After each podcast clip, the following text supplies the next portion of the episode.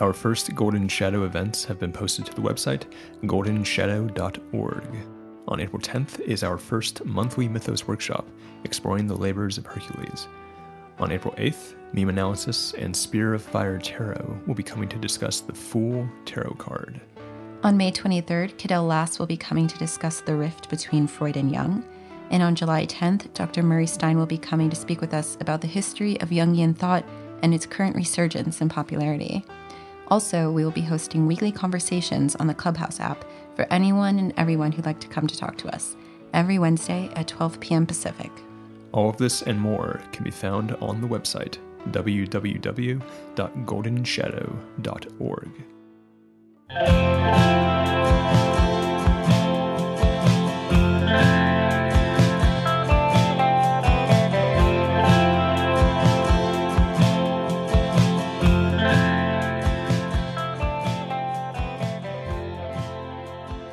Welcome to the Golden Shadow. My name is Alyssa Polizzi. And I am Aaron Rogerson.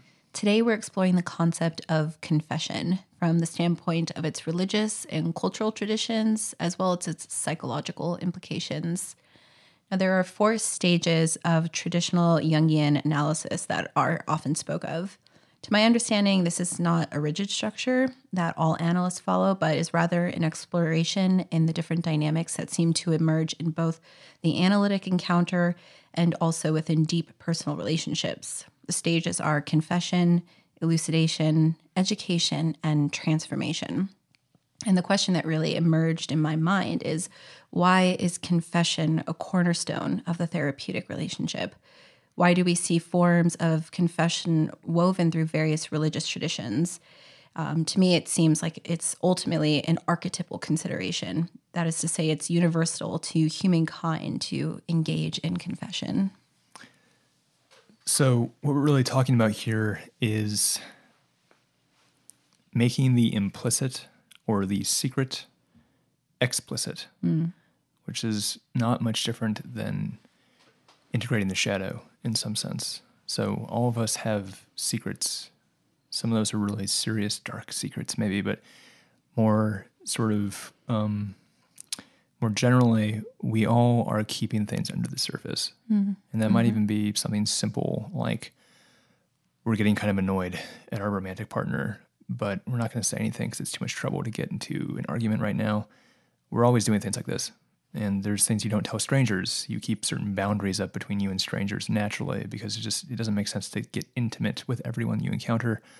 So it's not just about these like really dark things we're all keeping under the surface, but yeah. part of living, part of being human, and part of being social, especially, is we do keep things suppressed. We do mm-hmm. keep things under the surface. Yeah. We're not just dropping truth bombs on everyone around us all the time because you can't really function that way. Yeah. So confession, you can understand confession as as an important part of releasing that tension mm. that we all carry, mm-hmm. that burden we have of keeping secrets, that burden we have of keeping things suppressed and under the surface. And confession can really be thought of as this uh, ritual of relieving that pressure and how how might you do that ritual in a way that is balanced, uh, helpful, therapeutic, mm-hmm. and safe, as yeah. opposed to confessing in a way that is volatile or unsafe or mm. not in a, a proper container. Yeah. And so that's really what we're talking about today. Yeah. I like that you brought that up. The container, I think, is extremely important both to the Jungian approach, but also to the more religious tradition approach, because there's a sense that you're entering into some sort of vessel, some sort of contained environment where you can turn towards that shadow material, something you know that's been there, but you haven't fully addressed or fully opened up to. And this environment uh, is hopefully safe enough for you to really let that go to let it out and for it to be received. I think that's another big part of it, both with a therapist, but also um, with a priest as an example, that you can speak out loud these kind of sins, that dark shadow material, and you're not going to just be rejected. It isn't going to just be thrown back in your face. You're not going to be punished for it. In fact, someone's going to receive it, hold that for you, and then you get to work with it so that initial stage of confession, especially in the therapeutic standpoint, to me, it makes so much sense because you come into the therapeutic relationship with so much weight built upon your shoulders and there needs to be that kind of initial element of of releasing and letting go and speaking out into the world those uh, i don't know those secrets as you said that have been kept under wraps Yeah, so I'm operating from a place of ignorance when it comes to Jungian analysis Mm-hmm. in this regard. So these are four stages of Jungian analysis, right? yeah yeah So, wh- what's a good example or a good illustration of how confession might look in this therapeutic setting of Jungian analysis? I think it's about uh, disclosure of information to the analyst directly. Um, you know, and obviously this is not just uh, only happening in uh, the the analytic relationship between the analysis um, process. It's for anyone going into therapy, seeing any kind of therapist.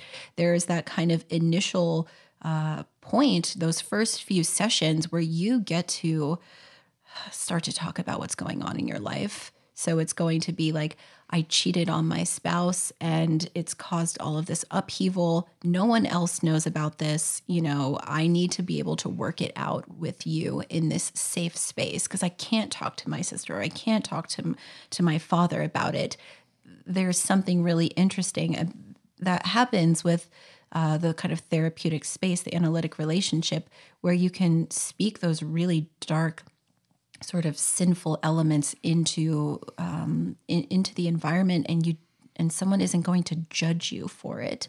So coming into the analytic space and addressing what it is that's brought you here you know what are the complexes that seem to be ruling you? What is the shadow material that you've been running from? I think it's also important to remember that there's no i don't know these stages don't actually unfold one after the other. There's like a constant cyclical nature of realizing you have something to confess or something coming through later on or maybe feeling more comfortable to address something that you didn't feel comfortable about in the early elements of the of the therapeutic relationship. So it's about owning your material that inner psychic material and then bringing it forward so it can be worked on Yeah, what you, that last part you just said, you could understand it, I think, as the same way we sort of think about transformation or growth or individuation or the hero's journey.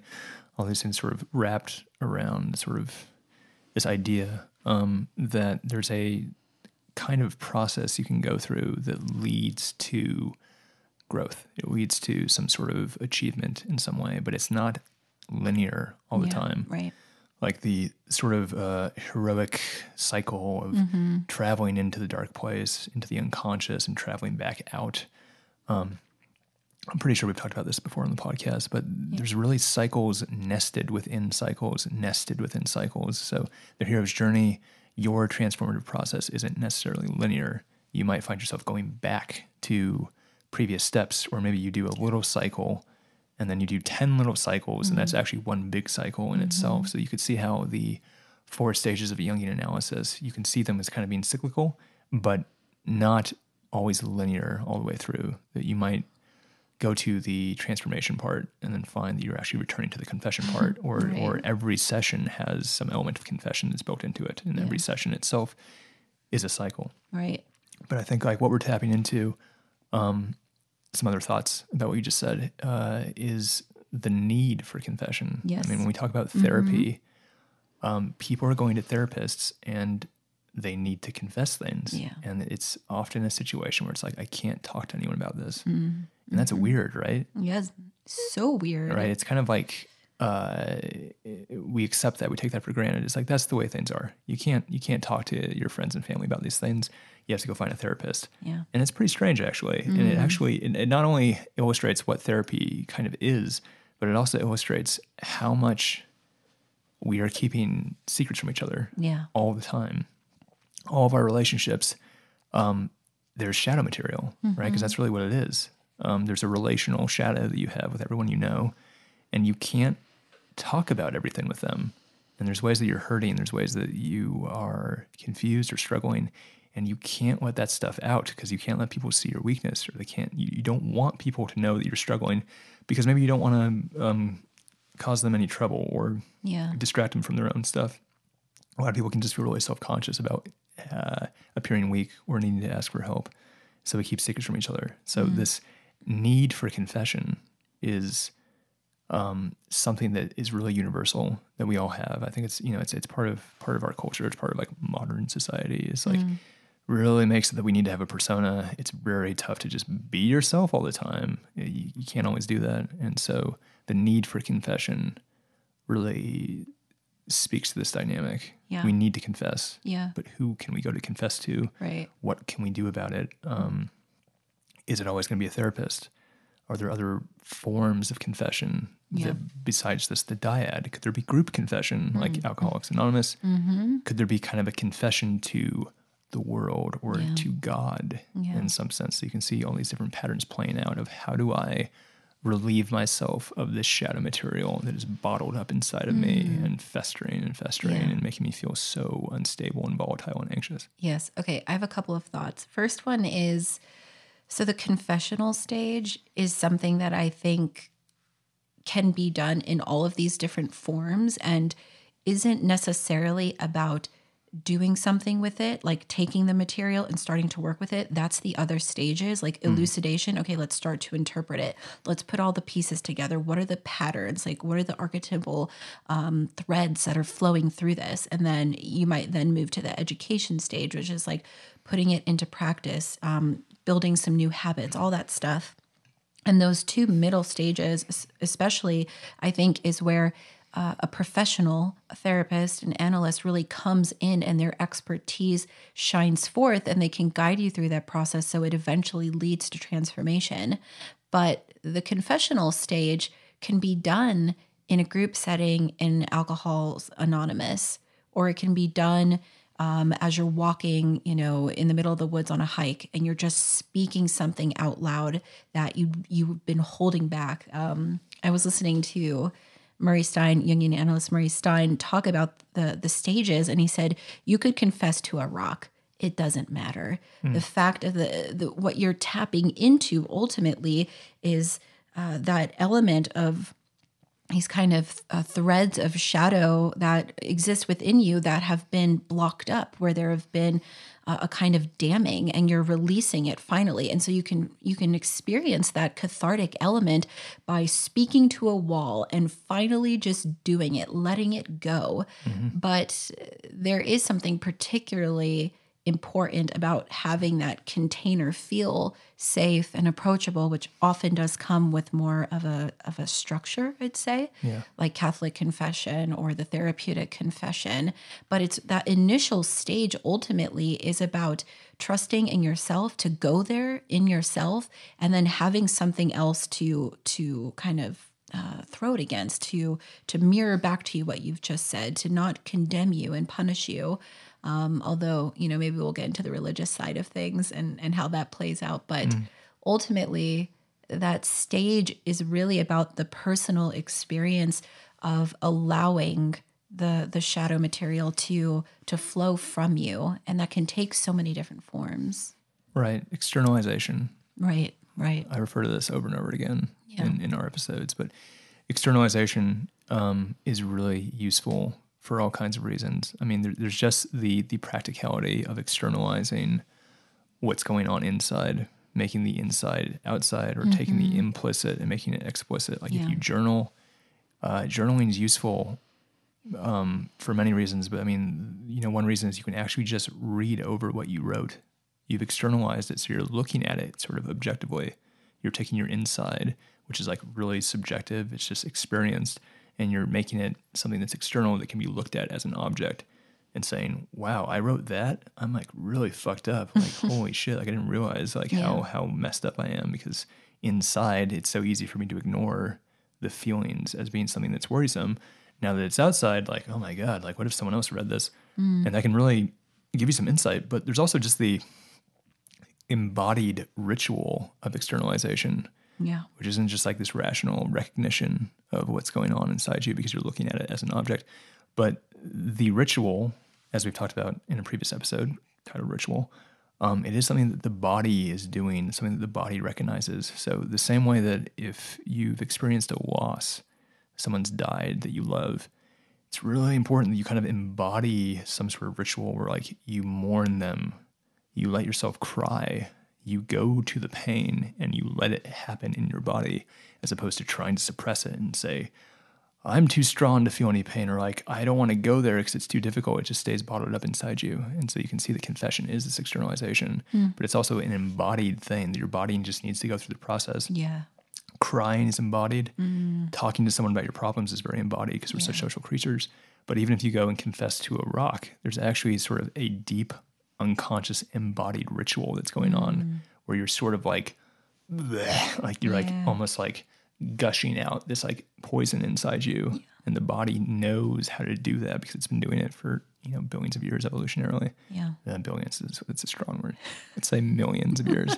Um, and so that's important to understand. It's not just like rational recognition of like I did something wrong. It's like no, the ritual of it is is deeper than that, more Yeah. important than that. Yeah. So the goal here really is to recognize that by going through this process, consciousness strengthens like the the ego kind of learns to hold more of that tension because naturally we deny the shadow we disown it so we're living in this really one-sided way where things that have happened to us things that we've done um, elements that have been at play in the environment are influencing us that they're but it's more in the shadow. And when we don't have that face-to-face relationship with it we ultimately act out those elements of the shadow uh, but we but the shadow is the puppet master. We're just you know being taken along for the ride. And the confessional aspect allows us to strengthen consciousness because when we recognize that shadow material, we can choose to work with it or we can choose to enact it rather than acting it out unconsciously. And there's just that really important initial stage of admitting that to yourself and embodying the shadow and allowing it to kind of flow through you. Um, but that sort of quickly needs to be supported by recognizing that confessional alone won't change everything. There are more stages to um, the elements of integration and transformation. And I think that's why uh, the Jungian analysis stages are quite compelling because it's in some ways mapping out, at least from Jung's point of view, what those important cornerstones are for getting from the beginning of point A of a lot of suffering to that space of transformation and that ultimately does require us to enter into relationship with others or to to be within a contained dyad to do something with that confessional material. And you do see that um, kind of at play in the the ways that confession manifests in culture and society. So we see it in the therapeutic relationship. Uh, we see it also in religious settings. And i think that what was interesting kind of coming from a pretty traditional Catholic bath- background, I was like, yeah, like the Catholics are the only ones who confess, right? Yeah. But actually, upon further research, all of these different spiritual traditions have versions of it. Right, right. I mean, that's the stereotype is the Catholic confession, right? yeah. Where you go into the, I don't even know what it's what the proper name is for it, but you go you go inside the box. Right. Which I'm not sure what's what, it, what it's called. I think there's a proper name. There probably for is. Sort of I the, don't know. The booth you go in Yeah. essentially, and a priest sits on the other side Yeah. behind some sort of uh, perforated wall, so you guys can talk, but you don't Mm-hmm. Yeah. see each other. And then someone says like, "Father, I have a confession to make." Forgive me, Father, for I have sinned. yeah uh, i killed five people like this week or something like that it's like that's that's like you know in the movies it's always kind of like this like really like climactic sort of over the top thing Yeah. um but that is that is the stereotype is the catholic church Right. um and so we're familiar with that stereotype but we also i would say probably we, we didn't do extensive research on this but I, would- I would say probably universally there is some form yes. of ritualistic confession Yeah. probably in every culture. Um, and the reason for that is probably because it's actually really useful and it's really Yes. practical Yes. and it's healthy. It- Yes. you you could even see it as keeping a group of people healthy, keeping a tribe healthy. Some sort of ritualistic confession. Is everyone telling the truth? Did anyone do anything wrong? Did you do something wrong? Confess it. We'll talk about it. We'll forgive you, and then we're good. And then we Mm. Yeah. move on, right? So you see it in um, Buddhism. I think Buddhism, just as a philosophy or practice, is really grounded in sort of renunciation and self denial. And I think part of the uh, the whole practice of Buddhism and, and different you know lineages might emphasize this more than others is sort of um, confessing these ways in which you have done wrong to others, or maybe how you've lived wrong, or um, maybe ways in which you've had bad thoughts or something like that. It's part of like the monastic tradition. Um, is really grounded in this idea of of letting go, of giving up um, uh, a lot of these sort of earthly things that are often so associated with like sin and bad deeds. Um, but you know, more than just Catholicism, um, Islam has confession. Uh, I think it's more of a confession to Allah or God, Yeah. more so than it is to uh, some sort of uh, religious authority Yeah. or to another person. Yeah, to like an intermediary. Right. And um, as we already discussed, you can still do this ritualistic confession to someone other than another person who's listening. And the process is still there. There's still kind of like the embodied ritual of it. And when you're confessing to this higher entity, this higher principle, um, you're really you're really submitting yourself to a, a higher judgment Yeah. than just like your romantic partner who judges you Right. and says like you're like annoying me like uh, confessing to god really is sort of this um, more intense probably more um, more sincere form of confession where it's like really like god sees all Yeah. and god has these rules that you should abide by and you can see how powerful that would be to have a regular confession to god who's like, I know that you see everything. And so there's that kind of transparency that you're already approaching it with, Mm-hmm. which is like, I can't keep anything secret from you. Um, I need to confess all these things I've done badly, and I need to confess all of it Yeah. because you can see everything and you can understand how powerful that would be. Yeah, so there's this really strong connection with forgiveness and also with authority, I think, uh, around confession, even when it's taken down to that level between like romantic partners. It's like in some ways your romantic partner has like an authority over your emotional state. Like they have power there. They can wield a powerful sword that can liberate you, but it can also cut you. Yeah. So when we speak those words out, when we're looking for cathartic relief, we are looking for someone to acknowledge what we've said, to give us uh, a sense of uh, acknowledgement and forgiveness, but also that there's a meaningful exchange, or that there's some sort of authoritative power or some sort of like stronger archetypal dynamic at play. Because when we're confessing to the priest which is really like that that intermediary of god we're speaking to the highest principle. We're speaking about our soul. We're looking for uh, rejuvenation. We're looking to experience a type of I don't know, like a, a purity brought back to the spirit because we're feeling darkened. We're feeling like the, the the dark tendrils of the shadow just wavering through us and how it's clouded our life and being able to speak to some individual through that that cathartic um, confessional process allows you to separate from shadow and contain it. And then it the unacceptable somehow becomes acceptable. Mm-hmm. That which you had been denying can now be set forth in front of you to be grappled with. And that to me is like the requirement of individuation. You need to be able to work with unconscious material. And this facilitates that process. It really allows you to gain awareness and then with that awareness to be kind of guided forth through a process of development. Um, you know, in the Catholic traditions, you have some sort of penance that you're doing. You're going to say five Hail Marys or something like that. But even that is a ritual practice to sit with your shadow material and then to walk away and let go of it, to not have it uh, constantly hovering around you be bearing down upon you, uh, just lowering your sense of self. Instead, you say your prayers, you maybe speak to God, and you feel refreshed and you can move forward with that process. Yeah, and you can start to see how um, confession with these religious traditions gets tied in with the idea of sin, Yeah. right? And you can see this being played with um, universally, sort of uh, the notion of judgment the notion of bad deeds versus good deeds, and that um, you're sort of accumulating bad deeds over time.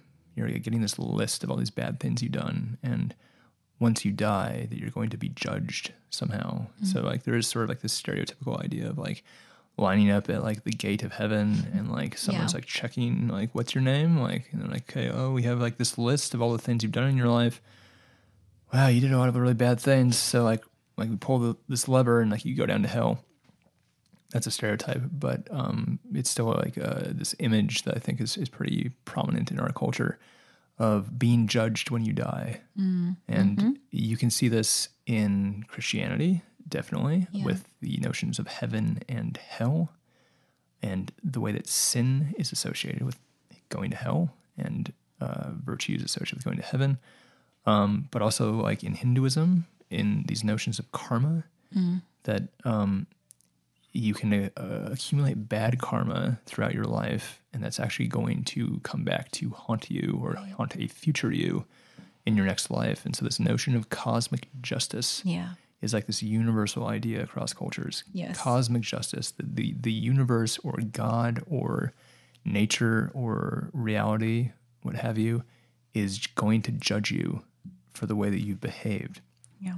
And so part of the idea behind confession is that you accumulate sin over time, but that somehow confessing that sin actually absolves you mm-hmm. of the sin. Yeah. So as you acquire this list of bad things you've done, you confess, and those sins kind of get crossed off the list. Yeah. It's sort of the most like you know literal interpretation of what's happening. But you can see that being played with with karma and with Christianity and heaven and hell. Yeah. Well, you know, in in the Christian traditions, we believe that like man is born sinful.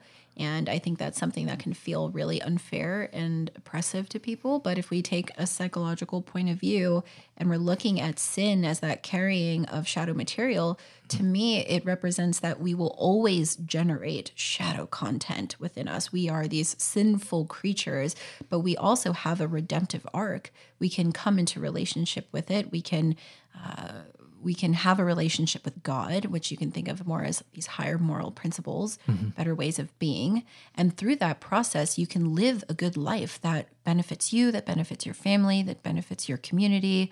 The whole society tends to thrive, but we have to recognize that kind of internal darkness that we all have.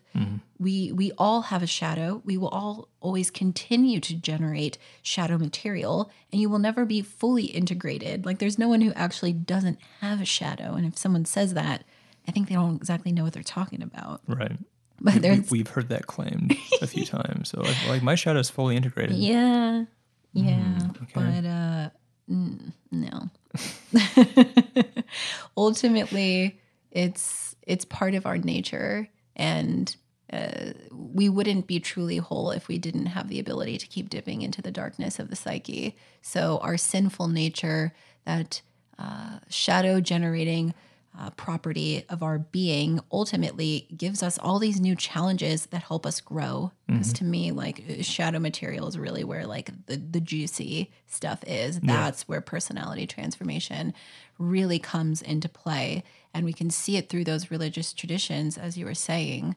This is how we map that out in in ancient times, and we saw it then, and we can't forget about it now either. Right. I mean, an important way to understand sin as a concept, it's kind of been trivialized and sort of hmm. mocked, I feel like, um, in our culture quite a bit. But sin is a given that's supposed to be understood as far as sin goes. Yeah. It's not just like, oh, you've sinned, you go to hell, like, bye. It's like, that's never been the concept of sin. Sin is sort of a given. You are going to sin. You might even sin daily, and that might be a given because life is difficult. You're going to miss your mark. You're going to fall off the path. You're going to make mistakes. You're going to uh, succumb to temptation. Everyone's going to do that. And so sin is is a given. And that's why confession is so important Yeah. the idea that like well no one ever needs to con- confess if they don't do anything wrong is idealistic and silly it's like Yeah. everyone needs to confess because everyone's going to do wrong things all the time everyone's going to sin and that's why the practice of confession is so important is because it is and you can see it bec- because it's being um, uh, carried out in all these different traditions universally, you can see that confession is actually adaptive. Yes. It's evolutionarily advantageous, you could say, for people to confess, um, for groups of people to confess to each other. And it makes perfect sense. You can see that the shadow is real. Yeah. Humans have shadow. And you can see that it's actually really advantageous in this sort of like, you know, calculated functional way, if you want to think about it. Like it's very advantageous if you integrate shadow regularly. Yeah, If yeah. you take what's buried within you and you bring light to it and you put it out there and you say, Hey, my friend, I did you wrong and I'm sorry. Will you forgive me? It's like that actually keeps the relationship healthy. So there's no superstition Yeah. associated with that. It's all totally concrete, and you can see it everywhere. You can see in relationships. Confession, bringing things to light, actually helps everything and everyone if done properly. There's of course there's always ways confession could throw things for a crazy loop if it's really extreme confession. Um, but that's that's something that's important to understand here is um, how adaptive it is, and that's why it's adopted by these religions, adopted by the cultures, is because it's like actually like this is a smart, advantageous thing to do. Yeah, I think that adaptive evolutionary quality that you're talking about is highlighted really well in mythology and our stories, obviously, where we play out the kind of internal drama of our being. So maybe we'll look at a few examples and kind of explore how we look at confession uh, through mythology. Um, so we were talking a lot about cosmic justice, and you see that not only in the Christian tradition, but uh, from the Egyptian mythological point of view. Ma'at, who is the goddess of truth and justice and harmony and divine order, uh, one of her primary roles in the Egyptian religion dealt with weighing of the heart of the deceased person. And, um, you know, her feather was the measure that determined whether the souls could um, go to paradise or to the afterlife or not. So you have that similar kind of uh, Christian symbol there of kind of coming to the gates of heaven and are you allowed in or not?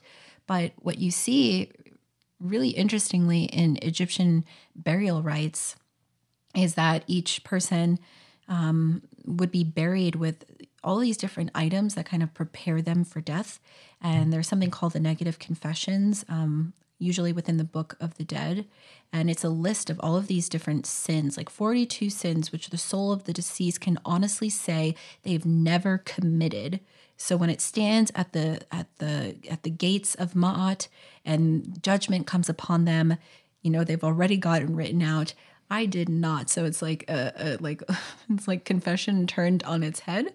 But within that, also you saw that depending on the person themselves, they would also fess up to um, misdeeds or mistakes that they did make. So there's kind of a marking of the words of absolution based on their sins, quote unquote, and that prepared them to move into the afterlife. So you see that playing out in the burial rites, both at the the recognition of the ways that you've lived in harmony with that principle of divine order, and also the ways that you've fallen short and how you've made up for it. Yeah. So same pattern, right? Cosmic justice. Yeah. Heaven's gate, Mm-hmm. the judgment that comes upon you. Um, you know, it's funny we moved from religion to mythology, Yeah. but really we just moved from Yeah. religion to religion, yeah, yes. essentially, or mythology to mythology. And where do you draw the line between what's religion and what's mythology is Yes, kind of it's interesting. blurry. Right, because Greek mythology is mythology, even though it was Greek religion. Right. Yes. Yes.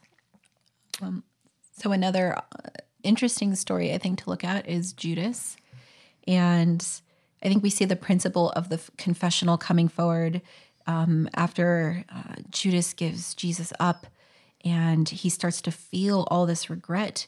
He returns to confess what he has done wrong, and there's kind of different versions where some people kind of hear what he has to say some people kind of still pushing him out, but ultimately being this betrayer, some the betrayal of the, of the holiest principle um, that you could possibly cross.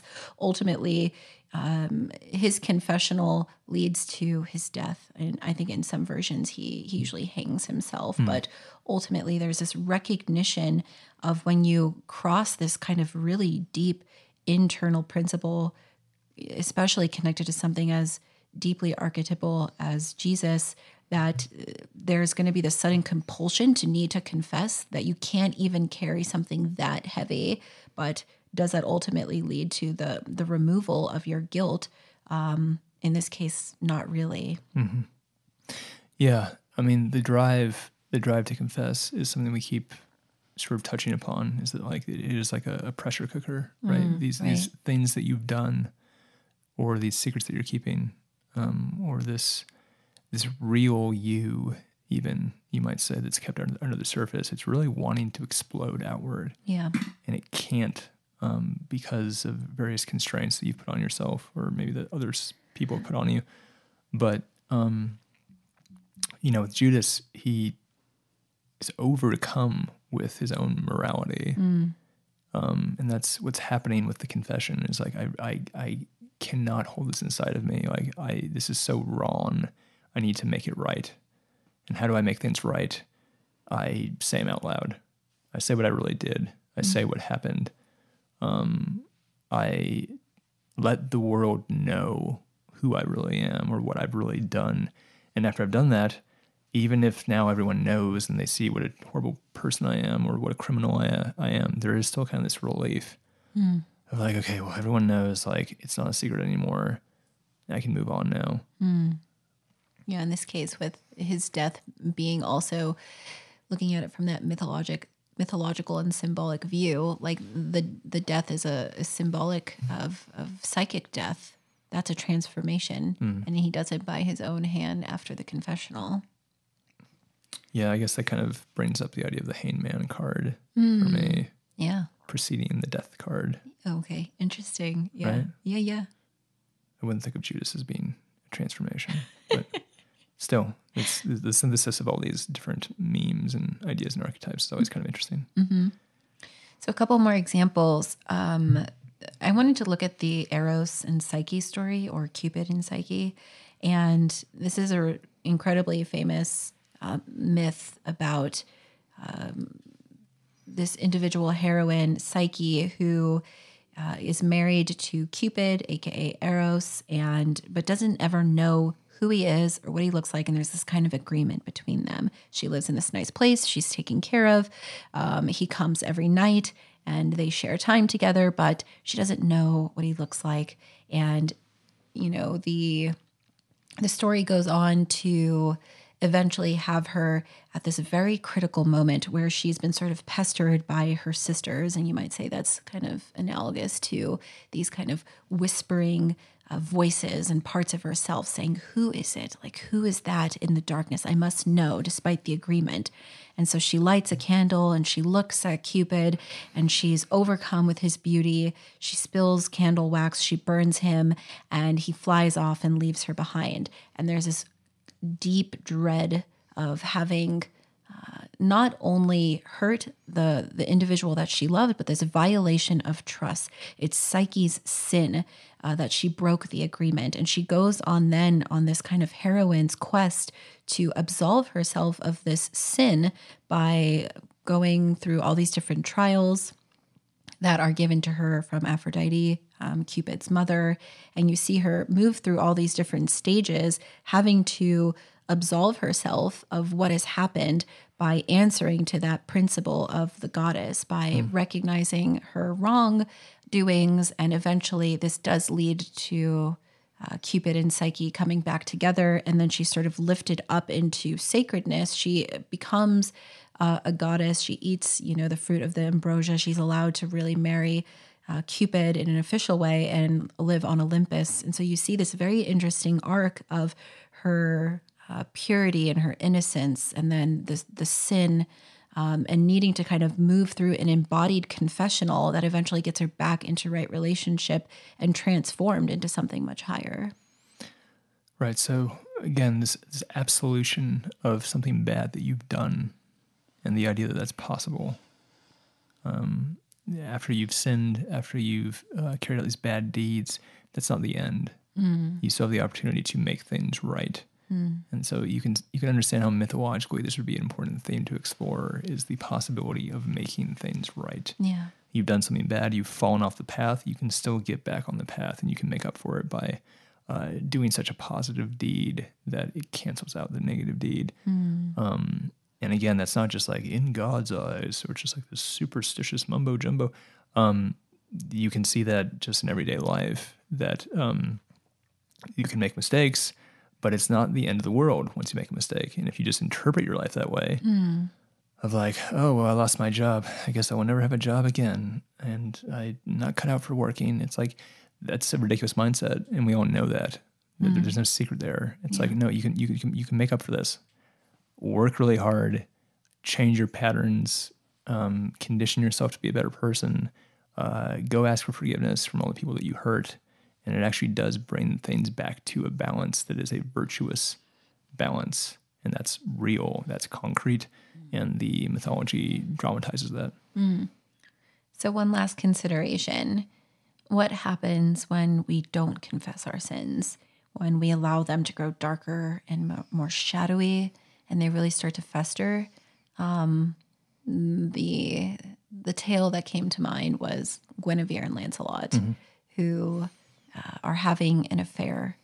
And of course, Guinevere is the queen of King Arthur, and Lancelot is one of his most prominent knights of the Round Table and they fall in love and you know it's very much that kind of story of feeling so caught up in these deep powerful emotions and there's lots of different versions of, uh, of of different adventures where Lancelot is the one who goes out and saves Guinevere because she was captured. It wasn't Arthur. So there's this real sense of depth of connection that they have. But ultimately Guinevere is married to Arthur and they begin this romantic relationship that when left in the darkness and left in the shadow, festers in such a way that when it comes out, it's like an explosion. And it's revealed because someone else reveals it. And that causes Arthur and Lancelot to become these warring kind of factions against each other. And war breaks out. And um, Arthur's throne is in jeopardy. And in some versions, this does lead to the death of Arthur, which is that the the principle of of the king who's running that ordered nature of of of the land of keeping everything in place for for the individuals but something within that psychic landscape within the kingdom was festering that whole time. And that element of not confessing and not bringing it forward made it so that when it really did finally break into the surface of consciousness it wreaked havoc. It destroyed everything in its uh, in its in its way Right. So this is a pattern that we've talked about a lot is the kind of bottling up of shadow material. And that the, the integration of shadow material is something you do gradually, slowly. And as you do that, you process it and you process it in a safe, controlled way, and you're able to grow and develop because of that. Um, whereas instead, if you just bottle up shadow material and it just builds and builds and builds and builds, eventually it does explode outward, and it does so at in inopportune times, yeah in inappropriate ways. Um, if you don't vent your aggression and angst, uh, and you just pretend everything's fine, everything's fine, everything's fine, you might find yourself set off at one moment and you just lose control. And you might lose control violently. yeah Or maybe you get drunk and you lose control violently. I'm obviously speaking from a masculine viewpoint, but um, you can see this in relationships, romantic relationships, especially, is if you're not talking about what's going on, if you're keeping secrets from each other and you just keep not talking, if the secrets just build up over and over and over and over, um, over time, something's going to happen and your relationship is just going to end. It's going to be so explosive and damaging that you can't possibly pick up the pieces. And so it's important to little, little piece by piece, little drop by drop to integrate that shadow. Mm. And i- i- you can see this almost like as a meta- metaphysical property because, like, when we're talking about like the flood, for instance, right? yeah the flood is sort of this idea is like if you're not prepared for something bad to go wrong, if you're not sort of like making sure that everything's in order all the time, when something finally does go wrong, it destroys everything mm. and it's catastrophic. So it's important to anticipate that the flood is coming. It's important to be responsible. It's important to do your maintenance. Mm. Um, uh, other, so when the flood comes, you're prepared and it doesn't just destroy your entire life. And so we can see this again, point out mythology over and over again is the importance of the gradual piece by piece of integrating the shadow, Yeah. making that those contents known, shining a light on the darkness, um, a little bit at a time to keep it at bay. Yeah. Yeah. So, Aaron, you got any modern examples for us? Right, right. So it's my turn now. Aaron's pop culture references. Okay, so this this ties into Guinevere and Lancelot actually, but like Game of Thrones, right? Mm-hmm. Game of Thrones is so rich, and I, I feel like we'll keep bringing up Game of Thrones. Um, Spoiler alert! Spoiler. Spoiler alert! Um, but Game of Thrones has it's such a, a, a rich universe, and there's so many characters. But a Mm-hmm. huge part of the Game of Thrones Game of Thrones plot line is secrets, Yeah. right? Uh, they're they're really useful plot devices, but um, and so they're used a lot. But it's it's a very good illustration of the power of a, a secret to rip apart the entire world. Hmm. And so Jaime and Lannis, sorry, Jaime and Cersei have a secret, and they're trying really really hard to make sure that no one finds out, Yeah. and they kind of have to. Right. It's not like oh, just integrate that shadow. It's like no, they'll be executed if they do Yeah. um, but they keep the secret and there's all these opportunities for the secret to get out for people to find out and people are finding out Right. and so they're doing everything they, they can to make sure that no one finds out bran gets pushed out the window because of this secret this starts off this huge war Mm-hmm. Yeah. uh, yeah. the starks go to war with the lannisters and the country is torn apart Yeah. because of these secrets um, Jon uh, there's a secret kept. He's actually the heir to the throne, Hmm. but uh, for most of the series, it's portrayed that he is just some low bastard Hmm. child. And this secret is such a prominent thing that's kept under wraps, and it destroys uh, Ned's life. Yeah. He yeah. dies for it. Right. It messes up his marriage with Yes. Mm-hmm. with uh, Catelyn. This sort of secret that Jon is actually supposed to be king. Um, Catherine, uh, Catelyn thinks that Ned has cheated on her Yeah. and uh, had this child with a with a prostitute. Right. And the so he did- honorable Ned Stark. The virtuous Ned Stark who never sins. Right. So he keeps the secret, and it kind of tears apart um, their relationship. It kind of tears apart Mm-hmm. the family in certain ways. Yeah. Um, So that's a, a mythological playing with the idea of like confession will keep the world from blowing up. Essentially. Yeah, yeah, absolutely. This is so it's such an interesting mirror of the Guinevere and Lancelot story. Just like total destruction and war that comes from it. But at the same time, how could you have admitted to it? It was always going to be bad. Uh, these are also some like really random. These are just like came off the top of my head. That This isn't very like um, uh, what would you say uh, structured or consistent. Um, so I'm going to move to this movie, Almost Famous, and there's a scene in Almost Famous where the band, which is like the main characters of the movie, they're on a plane and they think the plane's going to crash, and because they think that everyone's going to die, they all just start randomly confessing things. Like they just start saying like, uh, "Okay, Johnny, like I'm sorry, like I slept with your wife like twice," and he's like, "Oh, you bastard! Like why did you do that?" And um, uh, you know, the, the, one of the other band members I can't really remember, but just like confesses like, "Oh, like that, that was me that like stole your guitar and threw it in the dumpster." That's not actually what happened. I can't remember that. uh, and then like one guy's like confesses like, "Okay, like." I'm gay. Right. So he screams it out. Yeah, he screams it out. But then the the plane settles and they all survive. Um, but it's like, well, it's funny, and it also like Right. makes sense that maybe that would actually happen. Yeah. And you know, the question is why? It's like because everyone's holding on to these secrets. Yeah. Everyone actually wants to confess, and if they could confess without any consequences, they would. Yeah. And so, if everyone's about to die, there are no consequences anymore. And so everyone just starts confessing. They keep on saying all these things that I've done in my life, all these things that you don't know about, all these secrets I've kept from you. It feels so relieving to do this Yeah. and to do so before I die, to, to do so before I get judged by God, to do so before I arrive at uh, that that heaven's gate, that cosmic justice. Yeah, there's some sort of like inner law that takes over, like this archetypal principle that's connected to that divine justice, the divine order. We know we're going to be judged in some ways. It's a way to look at it, but ultimately, like we need to go through this process of coming to terms with our own material so we can move into that kind of next transition. Um, a similar one is Crouching Tiger, Hidden Dragon. Uh, at the end of the, movie, spoiler alert, um, Li Mubai, who is like the uh, the great swordsman and one of the main characters, um, he's poisoned and he's dying, and he knows he's going to die. And like with his last few breaths, he confesses his love for um, Yu Shu Lian, who is another one of the main characters, uh, and they've been in love with each other their entire lives, but they could never confess it to each other because um, of honor, essentially, because uh, the woman's husband was Li Mubai's brother or something like that. And it would be dishonorable for them to actually um, come together after that. So, because there's no consequences, he has this deep secret. He has this thing that he cannot say out loud, and it's it's been burdening him his entire life. And then once the consequences disappear because he's about to die, he confesses, and that's the one last thing he wants to do before he dies. Before he again arrives at this gate of heaven almost and gets judged. Okay, last one.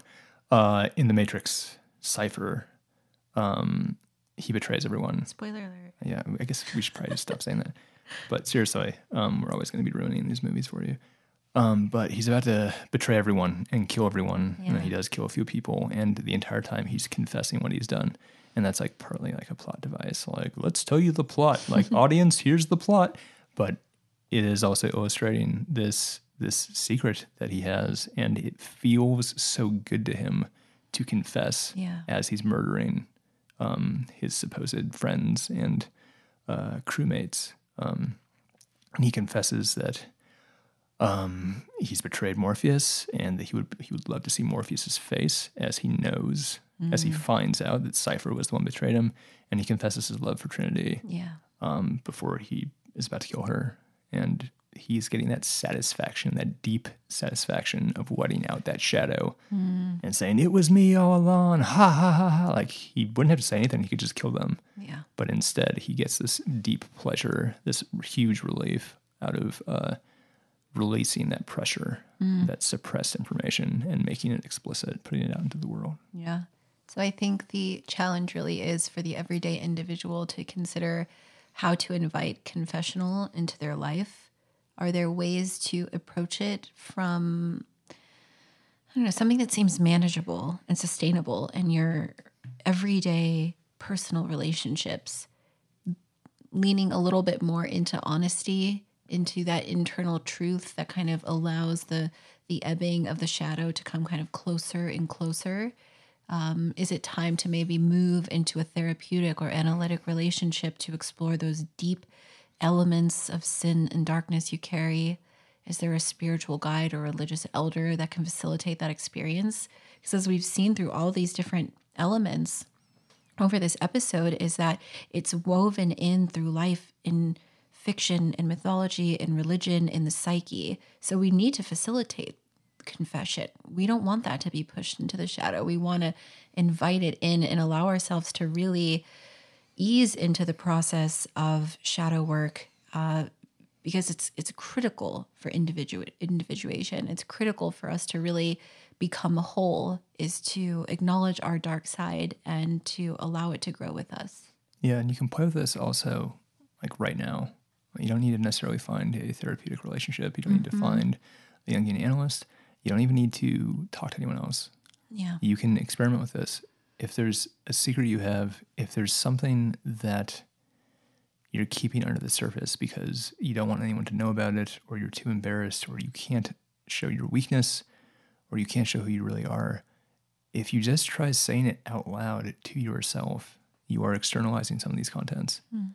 It's inside of you, and you can have thoughts where you're sort of acknowledging it in your mind, but that's really not the same thing as the embodied speaking, putting it to words. When you externalize it, it makes it real, it makes it concrete, concrete, and you might actually find that it can be very powerful just to say out loud that um, you know, I'm a weak person, I'm a terrible person, or, uh, you know, I broke the lamp and I didn't tell anyone, I, I blamed it on the dog or something like that. You could say that out loud and you'll find that you are, in some sense, relieving this burden that you have, this pressure that you have. Um, you can also, this might sound strange to, to, to some people, but you can also talk to God Yeah. talk to some being who is sort of a, a higher abstracted principle um, who is still anthropomorphized, but still like who listens to you, but is more than just like a rock or a wall that might be hard to have a conversation with. You can find that if you personify reality, you can actually have a conversation with it. You might find it incredibly therapeutic to be able to unload these secrets. If you find this podcast useful, please consider supporting us on Patreon. Go to patreon.com slash goldenshadoworg. If you'd like to keep up to date with our projects, attend one of our live events, or work one on one with myself or Arin, head to www.goldenshadow.org. Thanks for listening. See you later.